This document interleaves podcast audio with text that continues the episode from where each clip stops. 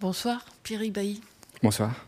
Et bonsoir à, tous ceux et celles qui sont euh, derrière leurs écrans. On est, je suis très contente de vous rencontrer ici à la Maison de, la Poésie, Pierre Bailly, pour parler du roman de Jim. C'est votre euh, dernier livre et c'est votre, votre sixième livre que vous publiez chez POL. Alors, le roman de Jim, c'est un narrateur, Emmerich. Emmerich nous raconte sa vie et à 25 ans, il est tombé amoureux de Florence. Florence, elle avait 40 ans, elle était enceinte d'un autre homme. Et donc voilà, Emmerich a, accueilli et élevé ce petit Jim comme si c'était son propre fils. Sauf que Jim a aussi un père biologique et il va falloir faire avec. Alors pour qu'on se mette peut-être un peu dans l'ambiance, j'aimerais que vous nous lisiez quelques pages, si c'est possible. c'est au début du livre, hein, et c'est Florence qui parle. Quand t'es caissière, c'est sur le client que tu te défoules. Le client qui est trop lent, le client qui est mal poli, le client toujours debout et qui ziote ton décolleté ou qui profite que tu pivotes sur ton siège à roulette et hop, le petit regard pour apercevoir 3 cm de cuisse qui dépasse de la jupe. Le client qui pue de la gueule et sous les bras. Le client qui est aussi sale que son argent et c'est apprendre, apprendre au sens propre le client et ses mains et ses pièces et ses billets gras. Tu passes tes journées à lui faire des faux sourires et à lui souhaiter une bonne après-midi alors que tu n'en as rien à foutre de sa vie au client. Et puis tu sais que ça ne changera rien à ton salaire à la fin du mois, que tu sois poli ou pas, mais tu t'exécutes. Ça fait partie du taf. Et puis par moment, tu es bien luné. Et tu aurais même envie de l'inviter à prendre un verre après lui avoir donné ses tickets. Tu auras envie que ça dure un peu plus longtemps, mais tu dois passer au suivant. Tu n'as jamais le temps de rencontrer personne. Même quand tu le connais, tu peux jamais rien échanger de plus que deux, trois banalités sur la famille et la météo. Et encore, là, tu es contente. Tu l'impression d'avoir vécu un moment d'une intimité folle avec ton pote, ton voisin, ton ancien prof de maths du collège, qui regagne sa voiture en poussant son caddie pendant que tu te remets à scanner tes putains de codes barres. Bip, bip, bip. 7, 8, 9 heures par jour. Bip, bip, bip.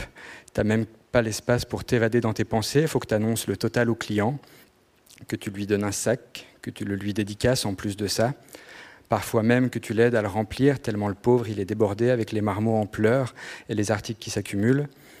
Après quoi tu souffles 4 secondes et avant de t'y remettre, tu jettes un œil à ta montre pour voir combien de temps il te reste avant de pouvoir reprendre ta pause. Tu l'attends celle-là.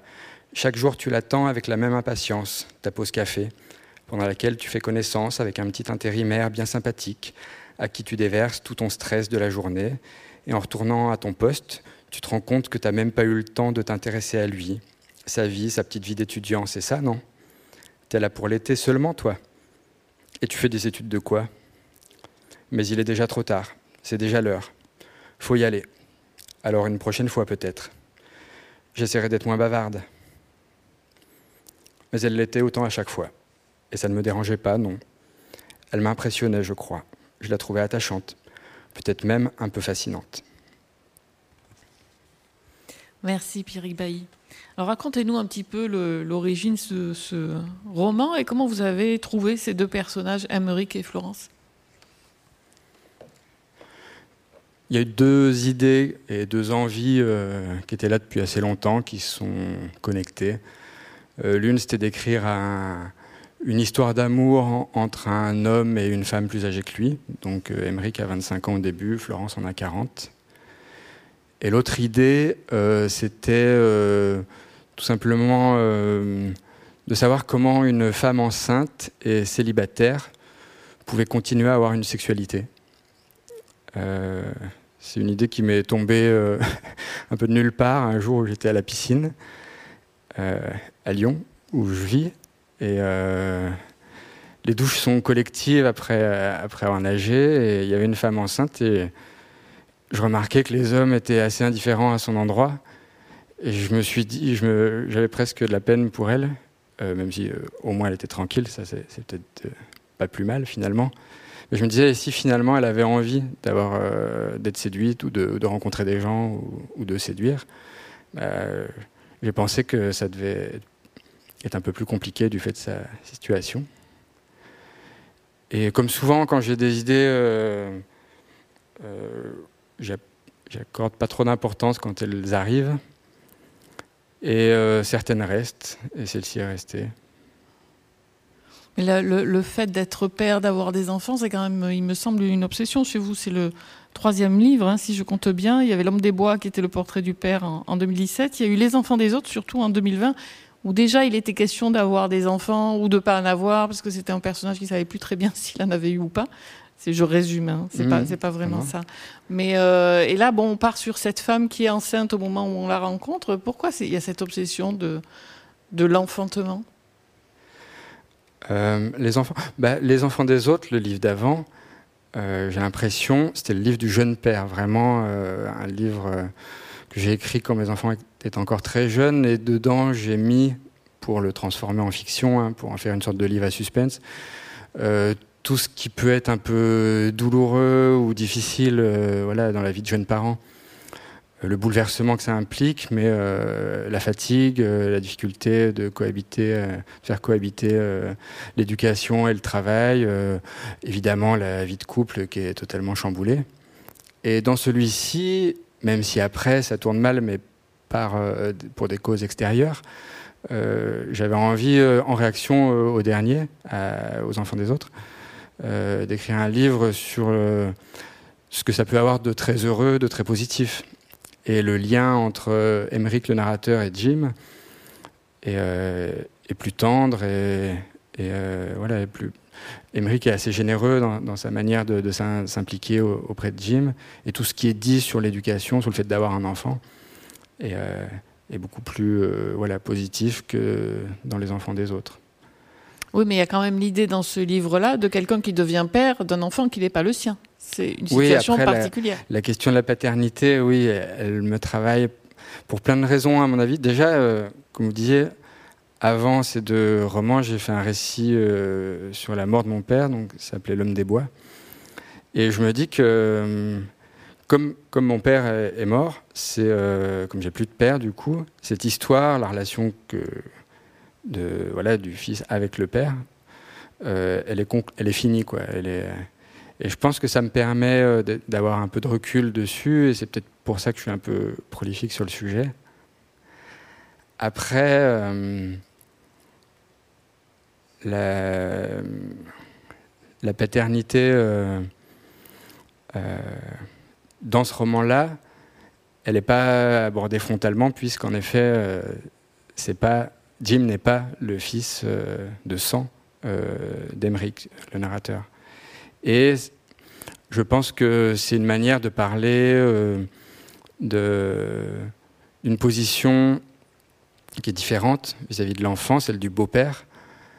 Euh, et là, il se trouve que mes parents s'étant séparés à ma naissance, j'ai aussi connu euh, cette configuration d'un enfant, d'être un enfant qui, qui grandit avec une mère et deux figures paternelles. Quoi. Et voilà, ce texte il y a même une autre raison, euh, mais en tout cas, ce texte, oui, a des, origines très, personnelles, très intimes. Et je me dis même, puisque, bon, comme je vous raconte un peu ma vie, euh, mes parents s'étant séparés à ma naissance, ma mère est partie tout de suite avec un homme avec qui elle vit toujours d'ailleurs, qui est donc mon beau-père. Mais ce livre, c'est peut-être aussi une façon euh, d'aborder la blessure qu'a vécu mon père quand ma mère est partie, alors que je venais de naître. Et euh, voilà. Et, l'aspect douloureux, l'aspect mélodramatique du texte, peut-être que qui fait écho à, cette histoire-là. Mais donc c'est un projet que vous aviez depuis longtemps d'aborder ce thème-là? Non, pas du tout. Non, c'est un livre que, qui m'est venu euh, l'idée de la, quoi, le, truc à la piscine. Euh, c'était il n'y a pas si longtemps, bon, quand elles étaient ouvertes. Et, et puis c'est un livre que j'ai écrit assez rapidement, que j'ai commencé quand je terminais les enfants, quoi. Mm les enfants des autres. Euh. Non, mais c'est quand même original parce que la paternité, c'est pas finalement chez les romanciers, j'allais dire les jeunes romanciers dont vous faites partie, mais même chez les romanciers en général, c'est pas un thème qui est autant que ça exploré? Oui, mais je voulais absolument pas écrire dessus d'ailleurs. Euh, euh, ma femme, ah, j'ai eu, comme tout le monde, une période un peu de creux, une période, je me demandais un peu quoi écrire je disais je vis plus rien. C'est d'ailleurs c'est des choses que, disent euh, souvent les auteurs. Parfois ils se mettent, ils, changent de, style, de, genre littéraire ou ils se mettent à faire du reportage, à essayer de s'intéresser aux autres, ce qui est très bien.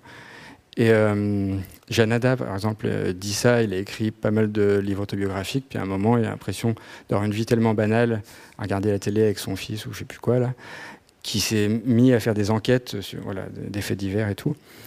Et euh, j'étais un peu dans cette situation. Bon, voilà, à part, je lui disais, à part la famille, tu vois, je ne plus rien de spectaculaire. J'ai l'impression, c'est peut-être aussi l'âge, la trentaine, l'approche de la quarantaine, euh, le regret de l'adolescence, euh, la jeunesse, une période où, tout est vécu très fortement.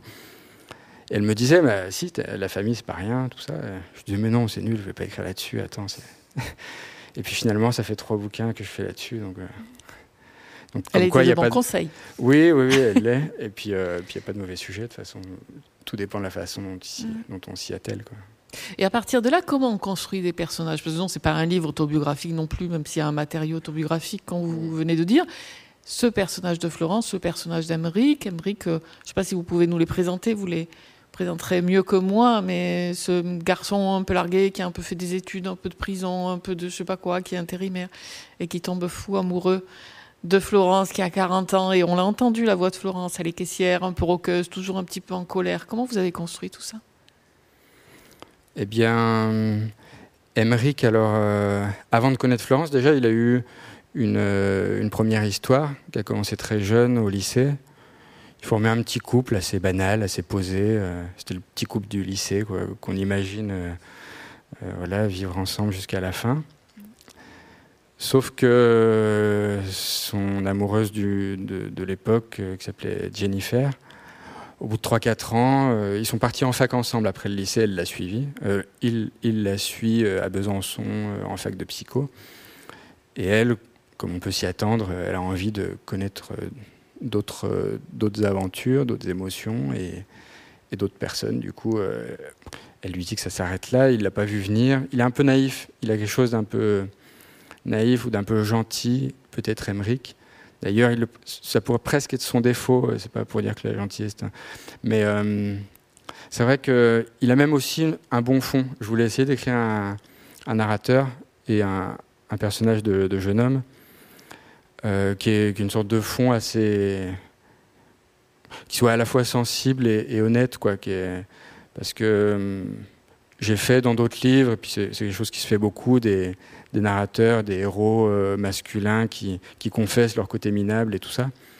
Euh, et c'est ça qui peut être la qualité euh, du personnage, voire, du livre.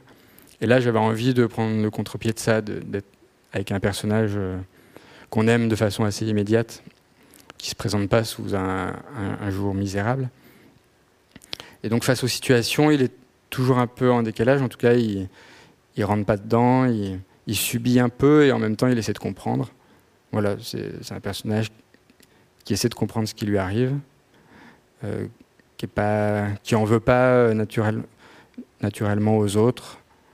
Et, euh, et, quand il se retrouve seul après voilà, la, rupture avec Jennifer, il va faire une petite bêtise, mais là aussi c'est presque par naïveté puisqu'il va travailler euh, illégalement avec deux amis à lui qui euh, font euh, du démontage d'amiante, évidemment clandestin, puisqu'on a. Et, qui vont cacher les plaques d'amiante qui démontent illégalement dans une usine désaffectée du Jura. Et on, le cueille au début du roman comme ça, à 25 ans, et, quand l'histoire commence, il a envie de remettre le nez dehors, d'essayer de, de, rencontrer, euh, de retourner un peu vers, vers l'autre. Et c'est à ce moment-là qu'il retrouve Florence, puisqu'il l'avait. Il l'avait connue. Il l'avait connue, mais sept ans avant. Euh.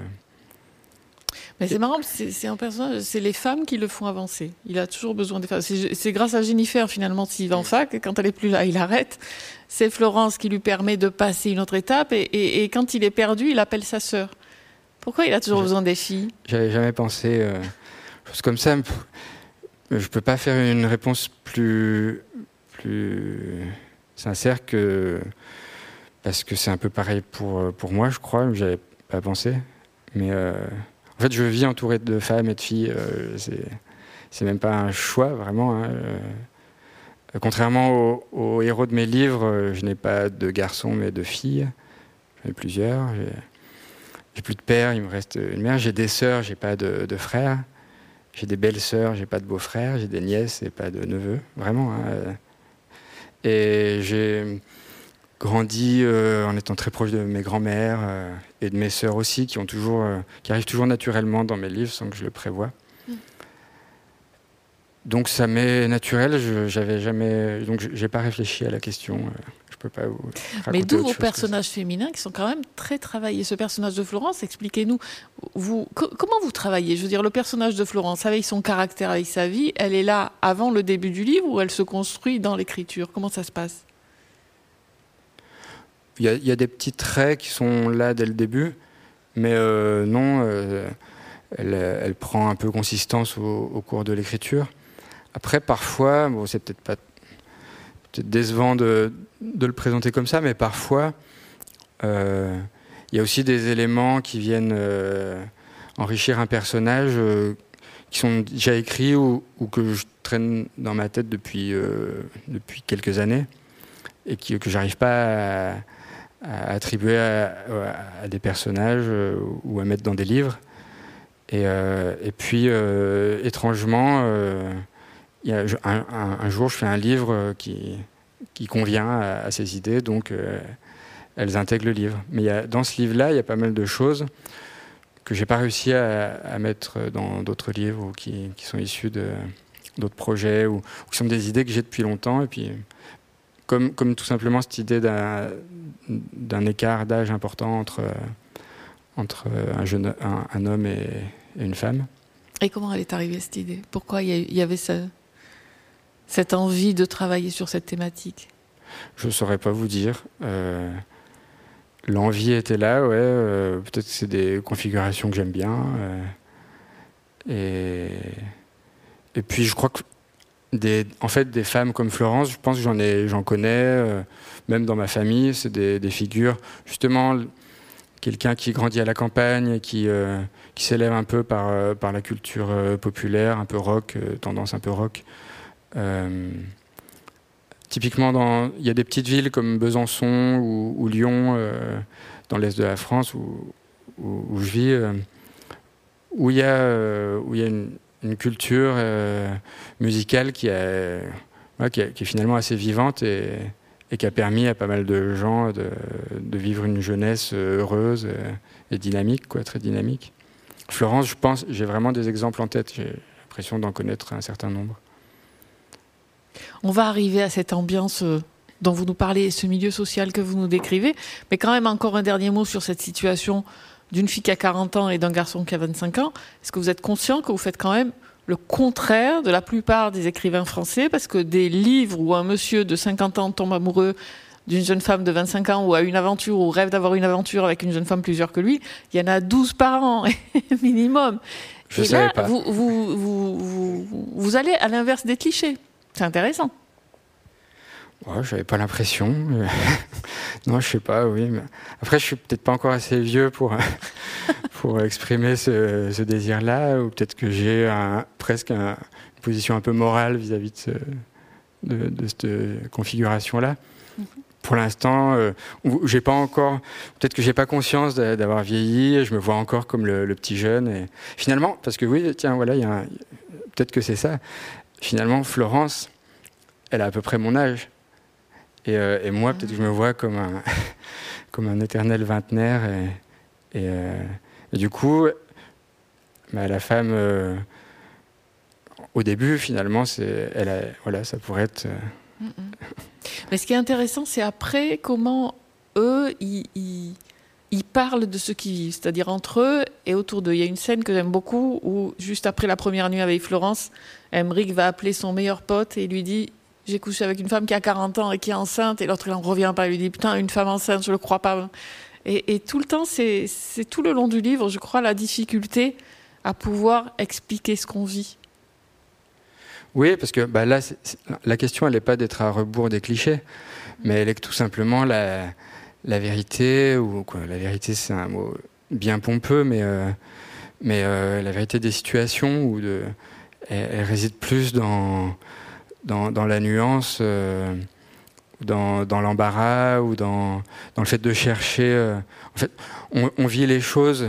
Bien souvent, j'ai l'impression qu'on vit les choses à rebours de, l'image, de l'image attendue, quoi, de, la, réaction attendue. C'est-à-dire que quand Emmerich répond à son, son ami que finalement c'est pas quoi, lui répond sans se vanter de ce qu'il vient de vivre, et puis, euh, j'ai l'impression que c'est une réaction presque naturelle, que c'est la réaction la plus juste qu'on puisse avoir dans une telle situation. Et euh, aussi peut-être parce que j'ai pas envie de, détester moi-même mes, personnages, quoi. Et puis que voilà, j'ai envie d'essayer de, créer des, personnages vivants, donc un peu complexes, donc un peu, un peu sensibles. Et, et c'est très réussi. Non, mais je voulais parler de l'incommunicabilité l'incommunicabilité, excusez-moi. J'ai l'impression qu'Amérique, il n'arrive jamais, au fond, à, expliquer aux autres ce qu'il veut, ce qu'il pense. Enfin, c'est toujours un peu compliqué pour lui de se raconter et de s'expliquer. Sauf à sa sœur, peut-être. Ouais, il a une relation assez complice avec sa sœur. Mais ce serait peut-être pas marrant aussi euh, dans un roman que tout se passe toujours bien, même, dans un échange, dans une discussion. Puis au départ, oui, c'est vrai qu'ils ont des, différences sur le papier, euh, les, deux, héros. Et je me demande comment chacun peut réagir. Et l'écart euh, le parcours qui n'est quand même pas le même, les attentes qui ne sont pas les mêmes, font que, que parfois un échange devient un peu conflictuel ou, ou inattendu. C'est la vie. Ouais, c'est ça.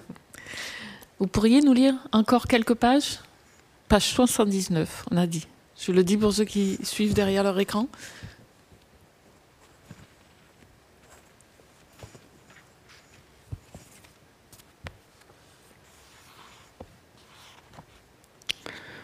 Donc c'est le Jura, Jim est déjà né.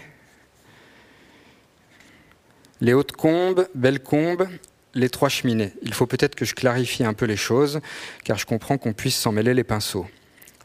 Les Hautes-Combes, c'est un vaste domaine skiable à plus de 1000 mètres d'altitude, qui englobe une petite dizaine de communes. Bellecombe est l'une de ces communes, et les Trois Cheminées, un hameau de la commune de Bellecombe. Voilà qui est posé. Le vrai changement concernait surtout notre mode de vie. Maintenant, on était toujours dehors.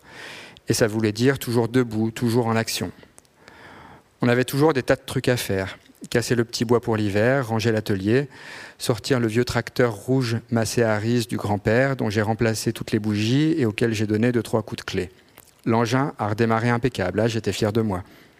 Je prenais Jim derrière ou sur mes genoux et on taillait dans les chemins et on n'avait rien à transporter de spécial, mais on adorait ça.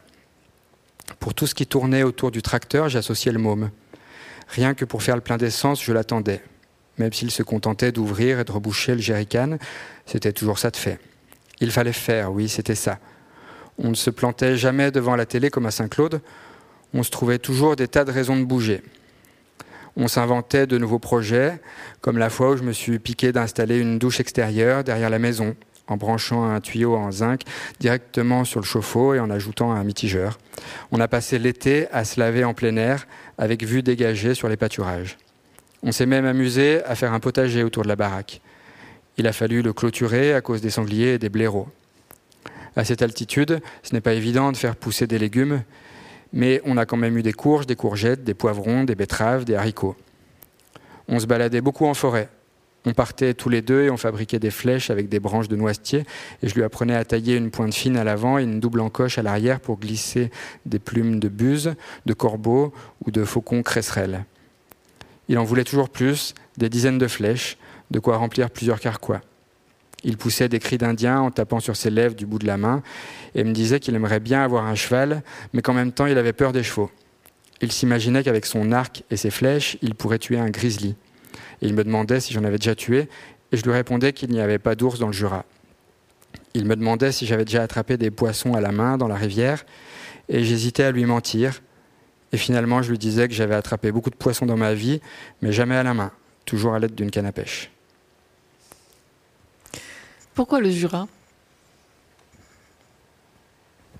C'est mon monde, c'est l'endroit où, je suis né, où j'ai grandi, où je suis retourné vivre euh, en partie récemment, euh, dont j'ai voulu couper aussi euh, une période de ma vie, déjà après le lycée. Et puis même littérairement, j'ai fait mes deux premiers livres évoquent le Jura de façon plus ou moins importante.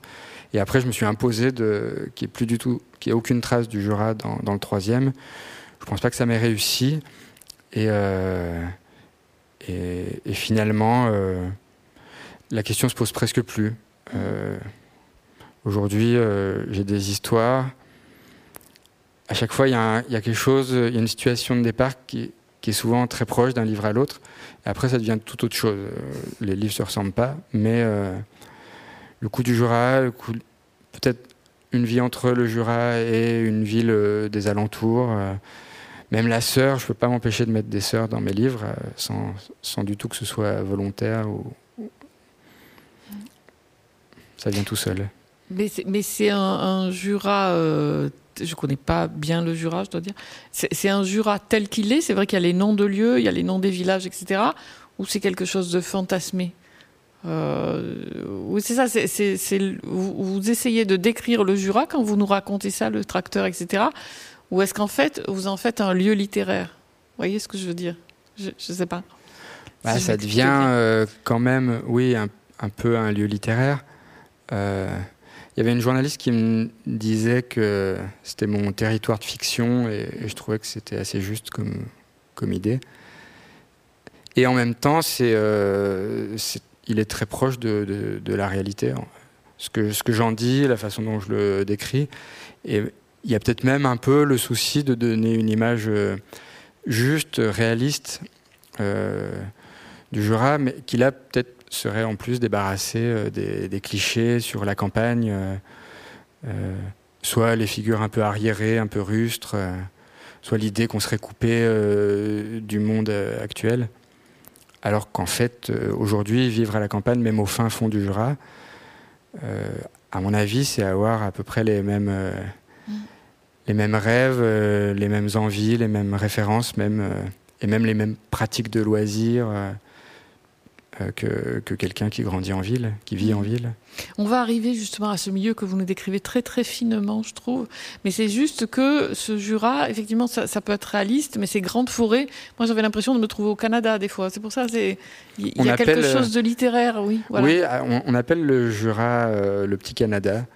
Euh, mm. parce que euh, vraiment le Haut-Jura, c'est des grandes forêts d'épicéas et des lacs. Euh, c'est presque un fantasme. C'est la réalité, mais c'est vraiment. Et puis c'est bon, le Jura est grand et multiple, un peu comme la France, c'est-à-dire qu'il a, y a aussi une partie très plate, la Bresse. il y a toute la partie viticole avec voilà les vignes qui donnent le vin jaune, vin blanc. Et puis il y a ça, le, je connais. le vin jaune. c'est très bon. Et santé. Et c'est l'heure de l'apéro d'ailleurs. Et le sud du Jura est montagneux, la frontière avec la Suisse et avec l'Ain.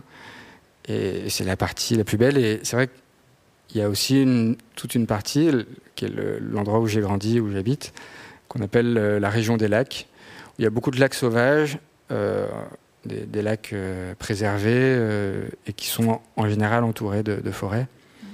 Et pour euh, les personnes, moi, je, finalement, j'ai jamais mis les pieds au Canada, contrairement à Florence et, à Jim. Et, euh, ça évoque le, Canada à pas mal de, gens. En plus petit, mais euh, mm. peut-être que, ça.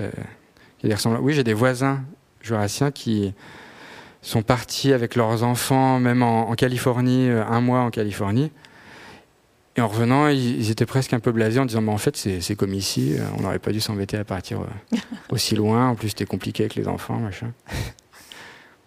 Racontez-nous alors ces, ces, gens, leur façon de vivre que vous décrivez très précisément. Et effectivement, vous échappez aux clichés sur la ruralité, on va dire, parce que vous nous décrivez un milieu qui est toujours un peu entre deux, qui est, euh, qui est pas vraiment urbain, qui est, pas vraiment, qui est, très rural, mais en même temps, effectivement. Euh, Florence est une rockeuse. Euh, voilà, dès qu'ils peuvent, ils vont écouter des concerts de rock. Euh, c'est pas vraiment la ruralité telle qu'on pourrait imaginer. Et en même temps, ils sont très très bien. Et ils ont décidé de retourner dans le Jura. Ils auraient pu vivre ailleurs finalement, euh, dans une ville ou une petite ville. Et ils retournent vivent dans la forêt. Et puis, c'est un milieu, je sais pas si on peut dire le prolétariat rural, c'est presque des marginaux. Enfin, ils sont toujours à la limite de quelque chose, finalement. Et en même temps, ils ressemblent, comme je dis, euh, à la plupart, à, quelqu'un, même à quelqu'un qui, vit en ville. Mm. Les intérieurs, j'aime bien parler de, de la différence euh, qui est assez flagrante euh, entre les intérieurs des, des, personnes qui vivent à la campagne et, ce qu'il y a autour d'eux, le, paysage et, et, même le village. C'est-à-dire que le village de l'extérieur n'a pas bougé depuis 100 ou 150 ans. C'est toujours l'église, le lavoir, la fontaine et, euh, et au-delà, euh, les grandes forêts. Alors qu'à l'intérieur, euh, bien souvent, on, est, on, pourrait être on pourrait être au Portugal ou en Russie, c'est-à-dire que c'est des écrans plats, un mobilier Ikea et puis des, des, posters de, galets, de piles de galets ou, ou, euh, d'Audrey Byrne ou je sais pas, des trucs, voilà, là aussi un peu Ikea. Et, et cette réalité-là, euh, bah, elle me permet, oui, de, de faire exister parfois des situations, des personnages. Et, c'est vrai que je la trouve pas forcément dans les romans euh, qui évoquent la ruralité, parce qu'il y en a quand même un certain nombre. Mais euh, voilà, cette contradiction-là, elle m'intéresse. D'ailleurs, il y a quelque chose que j'observe aussi, c'est que euh, même dans la façon de s'habiller, euh, on, arbore souvent des, imprimés qui évoquent Paris ou des, ou, des villes lointaines, alors qu'en ville, chez les branchés, on a plutôt tendance à s'habiller comme des chasseurs, mettre des, des, chemises à carreaux, des vestes kaki et tout. Et voilà, je ne sais pas ce que ça veut dire, mais bon, ça veut dire qu'on est toujours attiré par ce qu'on n'est pas, ou qu'on a envie de ressembler à, ce qu'on n'est pas vraiment, de fuir un petit peu. C'est peut-être aussi, ça fait quoi ce décalage dont. Ouais, faire un pas de côté tout le temps. Ouais. On n'a plus envie d'être euh, le gars du cru, quoi. On a envie de se décaler un peu. On a besoin de modernité aussi, et, elle existe. Euh, la modernité a infiltré aussi la, ruralité. Oui, finalement, c'est des gens qui arrivent un peu à tout concilier, quoi. Ouais, bah, c'est du fait de la télé, puis maintenant d'Internet et tout ça qui. Mais surtout, ce qui est intéressant, c'est que vous montrez la, diversité de, de, toutes ces vies. Et les, je veux dire, ils sont pas tous pareils. De, de l'extérieur, on peut avoir l'impression d'une masse, une population homogène. Et vous montrez qu'en fait, aujourd'hui, dans ce genre de village, euh, pas du tout. Quoi. Il y a plein de gens euh, d'horizons différents, qui ont des idées politiques différentes, qui ne sont pas tous les mêmes. Ouais, c'est la réalité d'un village. Euh, mm. Aujourd'hui, je ne sais pas si c'est différent dans les autres campagnes, mais, mais c'est comme ça autour de, de moi. Donc, ça me semble important de ne pas oublier aussi ceux qui peut-être paraissent moins typiques, moins, moins pittoresques justement, je ne veux pas mettre trop l'accent sur le côté pittoresque. Aussi dire qu'il y, a des personnes euh, qu'on n'imagine peut-être pas évidemment vivre dans ce genre d'endroit. Et on, peut écouter euh, le dernier truc branché ou être obsédé par, par les, séries. Ou, mm. Et puis on, est mobile de toute façon. Et, puis la campagne, euh, on n'est jamais bien loin d'un aéroport ou d'une grande ville. N'est pas très loin de Genève, de, Lyon. Euh. Donc si jamais on, aime la ville, si on veut euh, passer trois jours dans un festival électro, euh, c'est pas c'est pas du tout inatteignable. Et comment vous définissez ce milieu ou ce milieu social? Où évoluent Florence et, et Amérique? Parce qu'à un moment donné, il y, a une scène où, où quelqu'un lui dit Toi, tu es un prolo, et il refuse le terme. En tout cas, il n'y avait pas pensé. Est-ce que c'est du prolétariat Comment vous le, situez? C'est vrai qu'Emeric, à un moment, euh, parce que à la faveur d'une rencontre et puis d'un petit déplacement géographique, euh, comprend euh, ou, met des mots sur l'endroit sur ses origines. Et avant, avant ça lui était impossible. J'avais envie, oui, de, de, de, raconter comment on peut comprendre, parfois même sur le tard, quoi, euh, euh, voilà, comprendre d'où l'on vient, tout simplement. Et, c'est ce qui m'est arrivé. je, suis même surpris, contrairement à certains qui sont très précoces, qui ont une lucidité, une lucidité assez, assez frappante, précisément euh, d'un point de vue sociologique. Moi, je suis surpris d'avoir mis autant de temps à, me rendre compte de ça. Et en même temps, je l'observe aussi autour de moi. Parfois, au début, quand je disais, mais on est, on est des ploucs, on est des. Tu t'en rends pas compte autour de moi me disait mais non, pas du tout, euh, c'est pas vrai. Et c'est parce que j'ai côtoyé d'autres personnes que je me suis rendu compte de, qui j'étais. Alors, euh, moi, le, terme de plouc, il a rien de péjoratif, au contraire, j'aime beaucoup. Euh, prolo, prolétaire, je sais pas, c'est associé au travail. Et ça convient très bien à Émeric, puisqu'il travaille à l'usine. Mais ce mot-là, tout simplement, ce qu'il dit, c'est qu'il ne l'emploie pas, que d'ailleurs ses collègues non plus. Et, et euh, ce qu'il dit, c'est que c'est un mot qui ne peut venir que de quelqu'un qui n'en est pas. Quoi. Ça, c'est quelque chose que je crois, oui, que j'ai beaucoup observé. Et il travaille beaucoup en intérim, comme s'il voulait tout le temps se laisser une, marge de manœuvre. Ouais, c'est pas très moral, mais il trouve plutôt euh, un intérêt à, à ne pas s'engager, euh, à, refuser le salariat. C'est aussi une forme de liberté euh, qui se conserve, de pouvoir euh, interrompre une mission et s'octroyer trois mois sans, travailler. Et, bricoler un peu aussi entre des périodes de travail, des périodes d'indemnité. Et, je pense qu'il y a pas mal de gens qui. je ne fais pas la promotion du, du précariat, de la précarité, quoi, mais il y trouve un intérêt. Et ça fait écho un peu à ce que j'ai vécu aussi parfois c'est ce qui m'a permis aussi d'écrire à certains moments. Euh, je me disais, bah, là, où je disais à l'agence euh, avec qui je travaillais, bah, là, là, vous me laissez tranquille pendant, pendant quatre mois. Et puis je reviens vous voir quand, quand j'ai besoin d'argent. Voilà. c'est des, des, personnages qui essayent d'échapper, au fond, euh, à des assignations. Ils veulent pas se laisser enfermer. Aussi bien Florence qu'Emeric, ils essayent toujours de trouver une liberté dans leur, dans leur situation. C'est peut-être parce que j'ai ouais, j'ai envie que. Pareil, c'est un peu ce que je disais au début, j'ai envie euh, qu'il y ait quelque chose de plaisant, quoi, ou même d'un peu lumineux. J'ai l'impression qu'en créant ce genre de, de figure, on, on, va, on va s'y attacher. Ah leur, leur, conférer un peu de beauté, quoi. De... Et la question du retour, c'est pas la première fois, je crois, dans vos romans, qu'il y a cette idée de quelqu'un qui essaye de partir, qui va en ville et puis qui revient. Pourquoi? Il y a, ouais, il y a... On a beaucoup parlé de ceux qui partent, euh, les transfuges de classe. Euh, on en parle beaucoup, il y a beaucoup de livres, euh, très bons livres, qui fuient vraiment leur milieu et qui s'inventent ailleurs. récemment aussi, j'ai lu un livre qui s'appelle Ceux qui restent, un essai sur ceux qui sont jamais partis de, la campagne où ils ont grandi.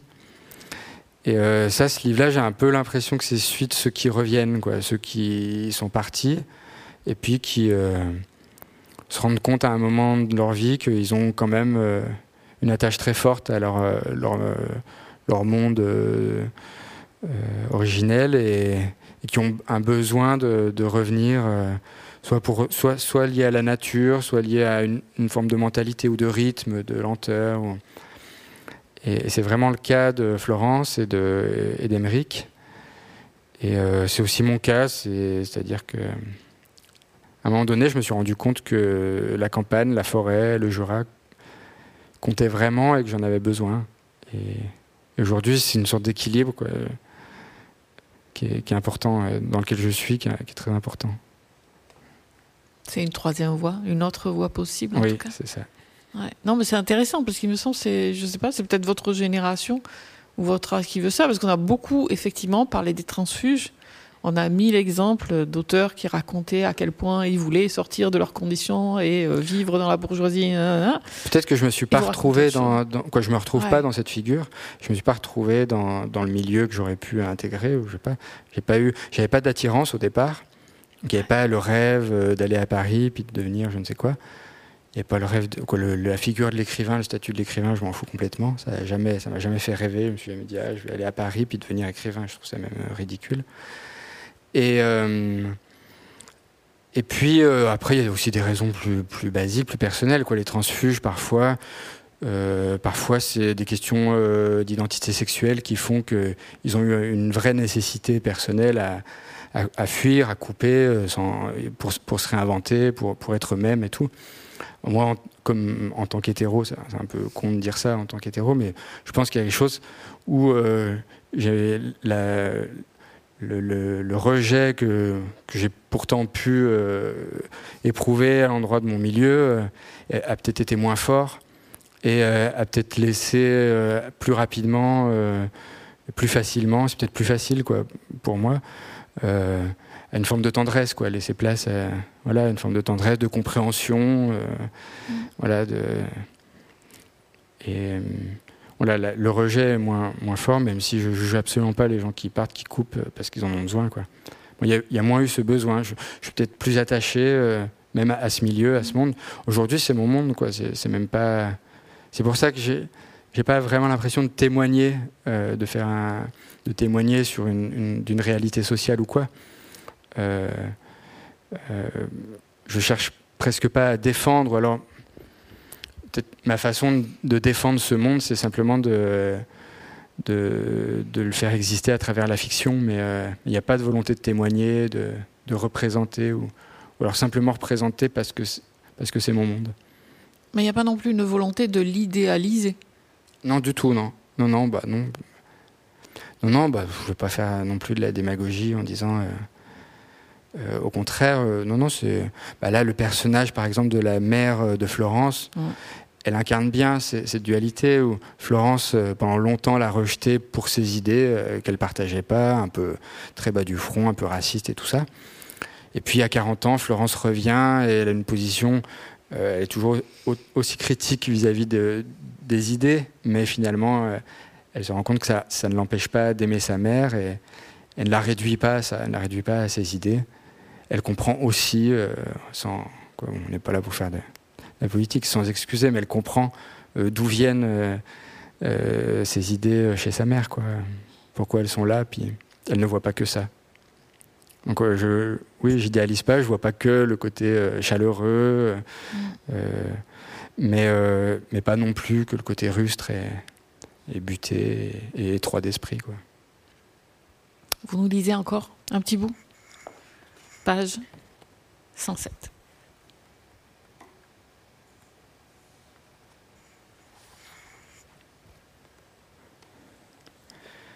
Il jouait tout le temps et partout, même dans la neige. Même le matin de Noël, il nous a entraînés dehors pour roder ses nouveaux protège tibia et improviser un petit match. On était quatre et on a fait deux équipes de deux. Pour qu'il n'y ait pas de jaloux, on a créé un système d'équipes tournantes où on changeait de partenaire à chaque but. Mais je n'aimais pas faire équipe avec Jim parce que si je ratais une passe ou si j'interceptais mal un ballon qu'il m'adressait, je voyais sur son visage un air de déception. Je préférais réussir à marquer un but contre son équipe surtout si au préalable, j'avais évité une charge de Christophe. Je préférais le dominer plutôt que le dépiter. C'est devenu une habitude, ces matchs en famille. Dès qu'on était tous ensemble à la maison, on sortait taper le ballon. L'enjeu n'était jamais la victoire, mais toujours la séduction. Et Jim n'était pas le seul joueur convoité. Il y avait aussi Florence. C'était surtout auprès d'elle que Christophe devait faire effet prouver qu'il était capable de légèreté malgré tout, d'être dans la vie, de s'amuser, de courir et de se rouler dans la neige ou dans l'herbe. Prouver que sa présence était supportable, qu'elle était envisageable pour nous tous. Prouver que l'envie était bien là, qu'elle était réelle, qu'elle était saine. À l'en croire, l'expérience portait ses fruits. Ça lui faisait du bien. Il ne pouvait pas nous garantir plus que ça, mais c'était déjà énorme, disait-il. Ça lui faisait du bien d'être avec Jim, même s'il avait encore du mal à entrer vraiment en lien avec lui. Ça lui mettait le sourire, ça réveillait quelque chose au fond de lui, ça ravivait une petite flamme. Jim n'avait pas beaucoup de considération pour Christophe. Il continuait à le voir comme l'ami étrange de ses parents. Il était au courant du drame qui l'avait frappé et il avait souvent pour lui des regards apitoyés. Il n'était jamais très emballé quand on lui annonçait que ce soir ce serait Christophe qui viendrait le chercher à l'école. Il préférait quand c'était un de nous deux.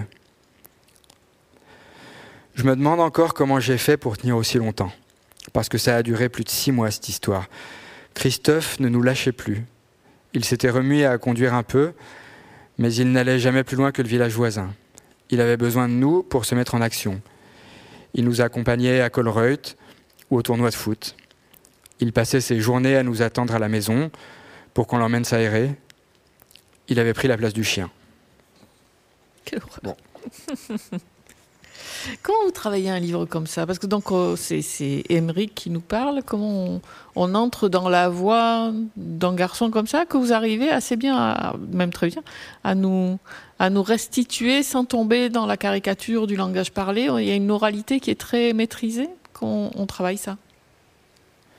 Bah Parce que c'est quelque chose que, que je travaille depuis quelques livres. Euh, mon, premier roman, Polichinelle, était vraiment euh, très imprégné de d'oral, de, de, rap, d'argot. De... C'était des très jeunes gens, dans mon souvenir, qui parlaient, donc on avait effectivement... Oui, c'est l'histoire d'adolescents qui passent un été dans le Jura. Et euh, oui, ce qui, ce qui fait la particularité du livre, c'est son langage très très rythmé et, très imagé. Et euh, c'est c'est une forme que j'aime beaucoup, que j'aime dans ce que je lis, euh, qui se pratique euh, depuis la nuit des temps, depuis Rabelais, passant par Céline et puis, plein d'autres, les, Américains plus récents, la Beat Generation, tout ça. Ça m'a plu à l'adolescence, c'est comme ça que j'ai commencé à lire, c'est par ce, genre de littérature-là, donc ça, a dû me marquer beaucoup. Et, hum, et même aujourd'hui, quand même, même des livres euh, très actuels ou de, jeunes auteurs, euh, quand, quand c'est maîtrisé, ça me, ça me plaît. Quand, quand j'ai lu Fief de David Lopez, euh, j'ai été très impressionné. Ou, ou, les livres de Capucine et Simon Joannin, ça, ça c'est vraiment des livres qui m'ont marqué. Et vous avez tous le même âge? Pas, pas sûr, mais euh, je les connais pas du tout d'ailleurs. Hein, c'est pas des gens euh, du tout. J'ai jamais croisé. de la même génération, c'est intéressant. Ouais, probablement. On a peut-être, oui, il y a des choses en commun, c'est sûr. Ouais. Peut-être des références musicales, euh, tout bêtement, ou des choses comme ça. Et puis sociologiquement aussi, il y a un truc commun, évidemment. Mais on n'a pas tous commencé au même âge non plus. David Lopez, j'ai l'impression qu'il a commencé, qu'il a écrit son livre plus tard, donc il y a justement chez lui une sorte de lucidité sur la question sociale euh, que moi j'avais pas du tout au début. Euh.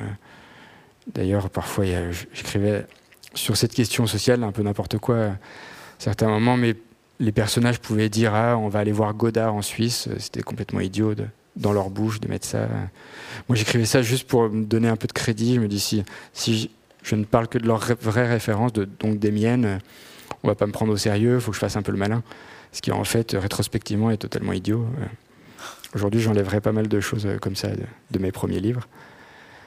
Et, euh, et du coup, oui, bah, j'ai pas aujourd'hui, du coup, il n'y a, plus ces références euh, un peu pour faire le malin. Et, et ce qui a plu aussi, bah, disons que l'écriture s'est transformée, donc il y a plus cette même obsession de l'oralité. déjà, j'ai découvert le roman, la, forme romanesque, l'idée euh, d'écrire euh, des histoires, euh, de faire exister des personnages, voire des intrigues. Et, donc je, vois bien que si la forme, quoi, c'est une idée, hein, c'est pas pas une vérité, mais j'ai l'impression que si la forme prend trop de place, si l'écriture est, trop voyante, l'histoire va, en pâtir, j'avais fait ça de façon très très claire avec le récit sur, sur mon père, l'homme des bois où là j'avais compris qu'il fallait vraiment être dans une simplicité extrême au niveau de la langue, euh, sans quoi ça n'allait pas du tout coller avec le sujet, avec ce que je disais, quoi. Il n'y a pas de sujet, mais avec les thèmes, avec, euh, le projet du livre. Et puis euh, là, c'est peut-être entre deux, c'est-à-dire je tiens quand même à, mettre un peu d'oralité, mais c'est choisi avec avec, avec l'idée de, euh, avant tout, de faire exister les personnages, de les, de les, de les rendre vivants. De les servir, ouais. ouais. Dans l'écriture. Mais vous avez commencé à écrire à quel âge? Ça a démarré comment? Ça a démarré euh, simplement quand j'étais au lycée, euh, où j'ai passé quelques soirées, quelques années, du coup, à, à noircir des, des cahiers sous la forme comme, comme une sorte de journal intime. C'était nul, hein, euh, ça n'avait aucune valeur littéraire. D'ailleurs, j'ai tout jeté euh, très vite. Mais il y avait ce besoin dès que je rentrais du lycée, de confesser des choses, parler de ce qui se passait mal avec les autres, avec la famille. Et peut-être que l'écriture me correspondait du fait d'un tempérament un peu solitaire, un peu, un peu sauvage. Et c'est resté, voilà, ça s'est inscrit. Euh, je pense qu'on a tous un rapport euh, un peu hygiéniste à, l'écriture et c'est clairement un besoin, c'est clairement. Euh, ça m'accompagne finalement, puisque j'avais à peu près 15 ans, depuis plus de 20 ans. Et, après, je suis allé en fac de cinéma à Montpellier. Je me, pas, me sentais pas très à l'aise dans le milieu étudiant. Et j'ai continué à écrire. C'est à ce moment-là que je me suis un peu décalé de ma vie, que j'ai essayé d'écrire des histoires. Pas, pas, tout de suite avec l'idée d'un roman, d'un livre ou quoi, mais et puis ça c'est arrivé assez naturellement, euh, sans, sans, trop de complexe justement. Euh, on entend souvent, j'entends souvent euh, des, personnes qui me disent qu'elles n'osent pas écrire et, je comprends très très bien ça parce qu'elles se sentent pas légitimes et il leur a manqué une forme d'autorisation. Je sais pas vraiment d'où me vient l'autorisation peut-être de lectures qui sont arrivées au bon moment où je me suis dit, bah tiens, si un mec comme, comme mettons, Hubert Selby Jr. ou Bukowski, euh, si des gens comme ça ont pu, ont écrit sur leur, leur quotidien d'ouvriers et d'alcooliques, de, de, paumés, pour le dire vite, pourquoi, pourquoi moi je pourrais pas le faire? Ça, ça, collait aussi avec ce que je vivais. C'est-à-dire que j'ai découvert cette littérature euh, américaine où, je ne vais pas dire ouvrière parce que c'est pas ce qui la caractérise, mais quand même où, les, personnages sont toujours euh, à l'usine dans un rapport très violent au travail et tout. Quand moi-même je travaillais à l'usine et que, et que ça, évidemment que ça, ne me convenait pas totalement. Et, euh, puis un jour, bah, un jour je reviens, voilà, après Montpellier, je reviens dans le Jura je retrouve mes sœurs, euh, les amis de mes sœurs, et tout ça m'inspire le, euh, Polichinelle, un premier roman que j'ai envoyé par la poste. Et POL euh, m'appelle, veut le, veut le publier. Ça s'est passé assez simplement, en vérité. Merci POL. Oui, merci. On va le dire comme ça. Mais depuis que vous publiez, ce qui est intéressant, c'est qu'on a l'impression que vous naviguez à l'intérieur de différents genres littéraires. Comme si vous testiez un peu. Euh. Ouais, mais ça c'est totalement involontaire. Hein. Moi, j'ai bizarrement euh, l'impression d'écrire toujours la même chose, et on me dit toujours le contraire, donc euh, au moins c'est pas trop monotone. Mais peut-être que je me cherche quand même un peu dans tout ça. C'est peut-être plus ça.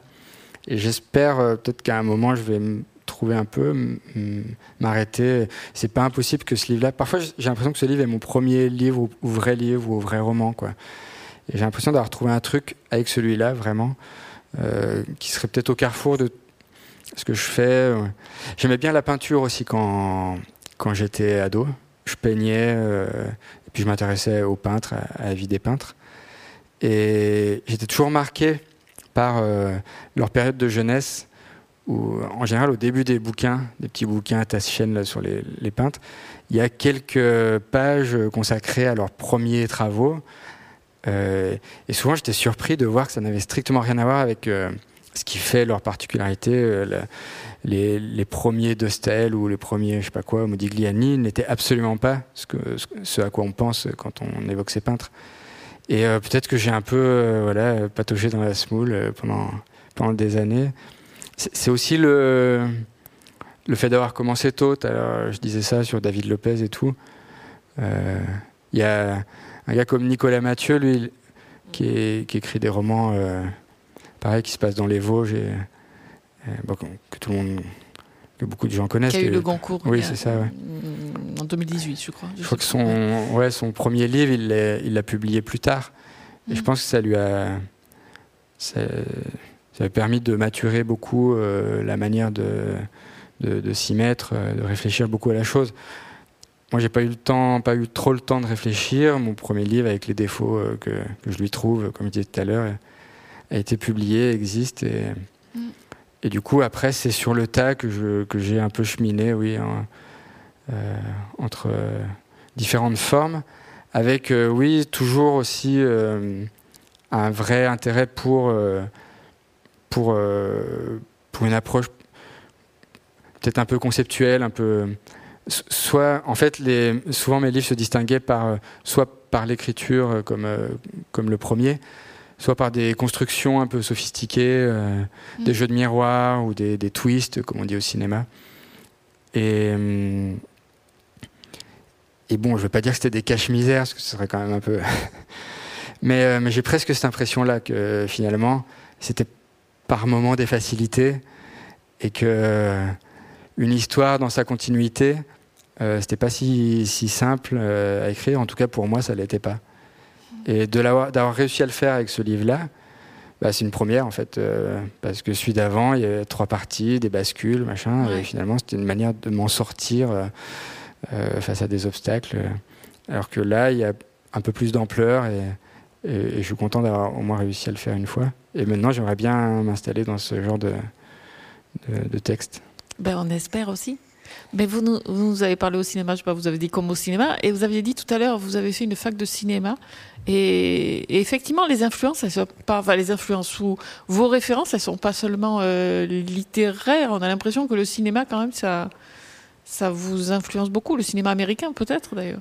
Oui, pas seulement, hein, mais euh, oui, oui, vraiment. Euh, bah, d'ailleurs, j'aime bien envisager ce livre comme un un mélodrame, sans. J'assume totalement hein, le terme, le côté un peu péjoratif pour moi, quoi, il n'a pas de valeur, ça ne me parle pas, au contraire.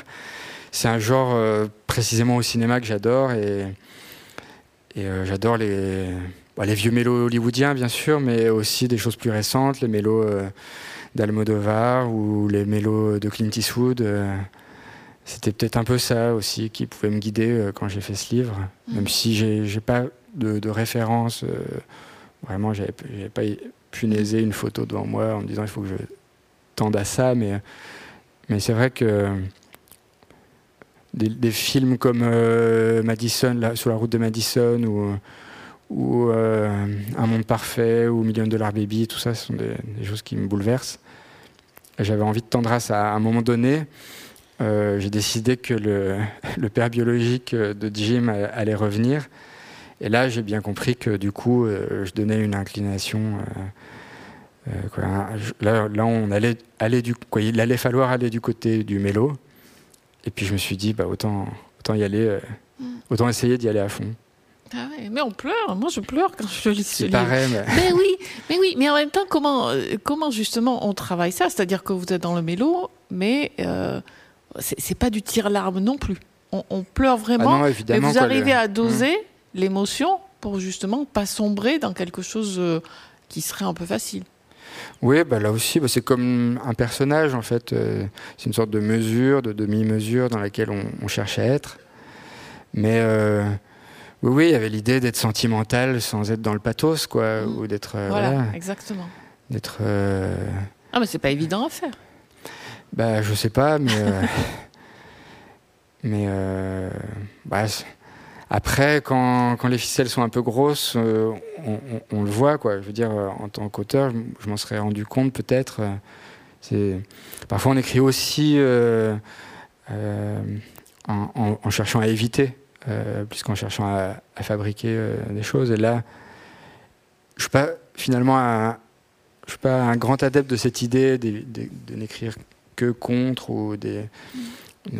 voilà, c'est quelque chose qui est typiquement français, d'une forme de, froideur, de refuser euh, les sentiments, la psychologie, l'émotion.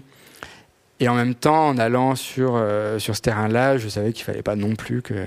Voilà, c'est pas Melrose Place, c'est pas c'est pas euh, les feux de l'amour, quoi. Mais euh, et puis voilà, c'est pas, pas, non plus un roman à l'eau de rose, mais il y avait vraiment cette idée d'un roman sentimental et, et d'être vraiment, de travailler vraiment dans le sens des émotions, quoi, de, des émotions des personnages. Quoi. Et magnifique ce roman. Vous nous lisez encore un petit bout.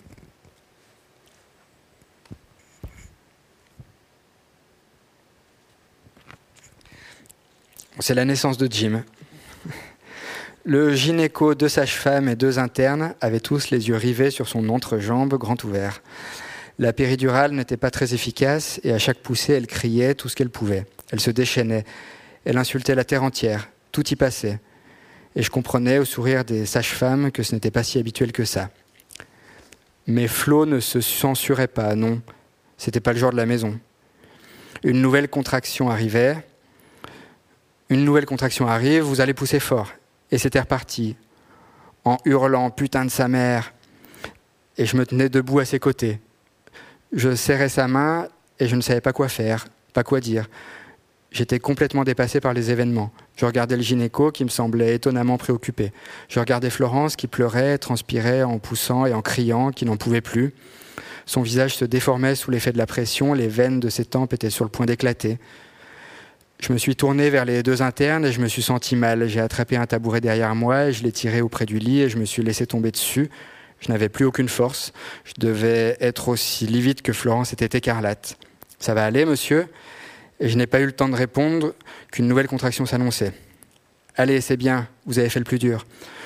Une sage-femme m'a invité à me pencher car la tête venait de sortir, mais le gynéco a préféré que je reste en retrait. Dix secondes après, une masse luisante et flasque s'est échappée du vagin, comme ça, d'un coup, comme une grosse carpe qui vous glisse entre les mains. Le bébé a émis un petit cri. Le gynéco s'est enfin détendu. Une sage-femme l'a posé sur le torse de Florence qui pleurait de douleur ou de joie, je ne savais pas. Le bébé a été ausculté rapidement et en sortant de la salle d'accouchement, le gynéco m'a avoué que le délai de cinq jours au-delà du terme et surtout la teinte verdâtre du liquide amniotique leur avait fait craindre les complications. Mais tout s'était bien passé. Le petit, était, le petit était en parfaite santé. Ne me demandez pas son poids ni sa taille, alors là j'ai tout oublié.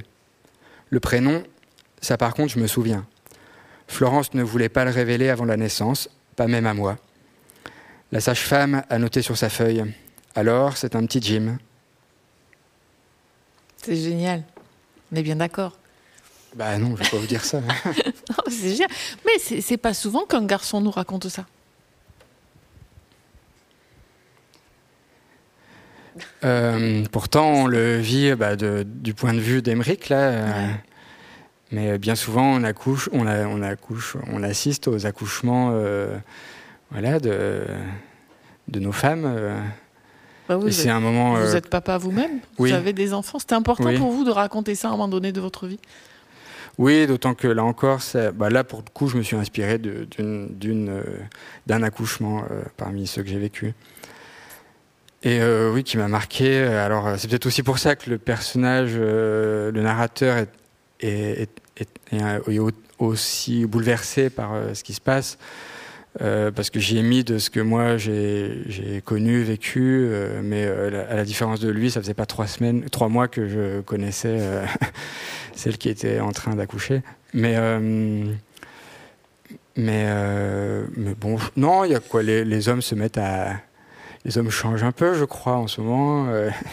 ils se mettent à raconter d'autres choses justement à composer avec euh, euh, leurs émotions, leur sensibilité, euh, à s'accepter comme père de famille, et puis à s'ouvrir. Et là, vous travaillez sur quoi en ce moment? Vous êtes déjà sur un autre roman? Je, le, je, le, pense, je le prépare, mais je n'ai pas commencé à écrire. Mais oui, oui, j'y pense beaucoup. Pensez-y. Merci, Pierrick Bailly pour cette rencontre. Merci. Merci Sylvie. Merci, merci à votre écoute à tous et merci à la Maison de la Poésie d'avoir organisé cette conversation.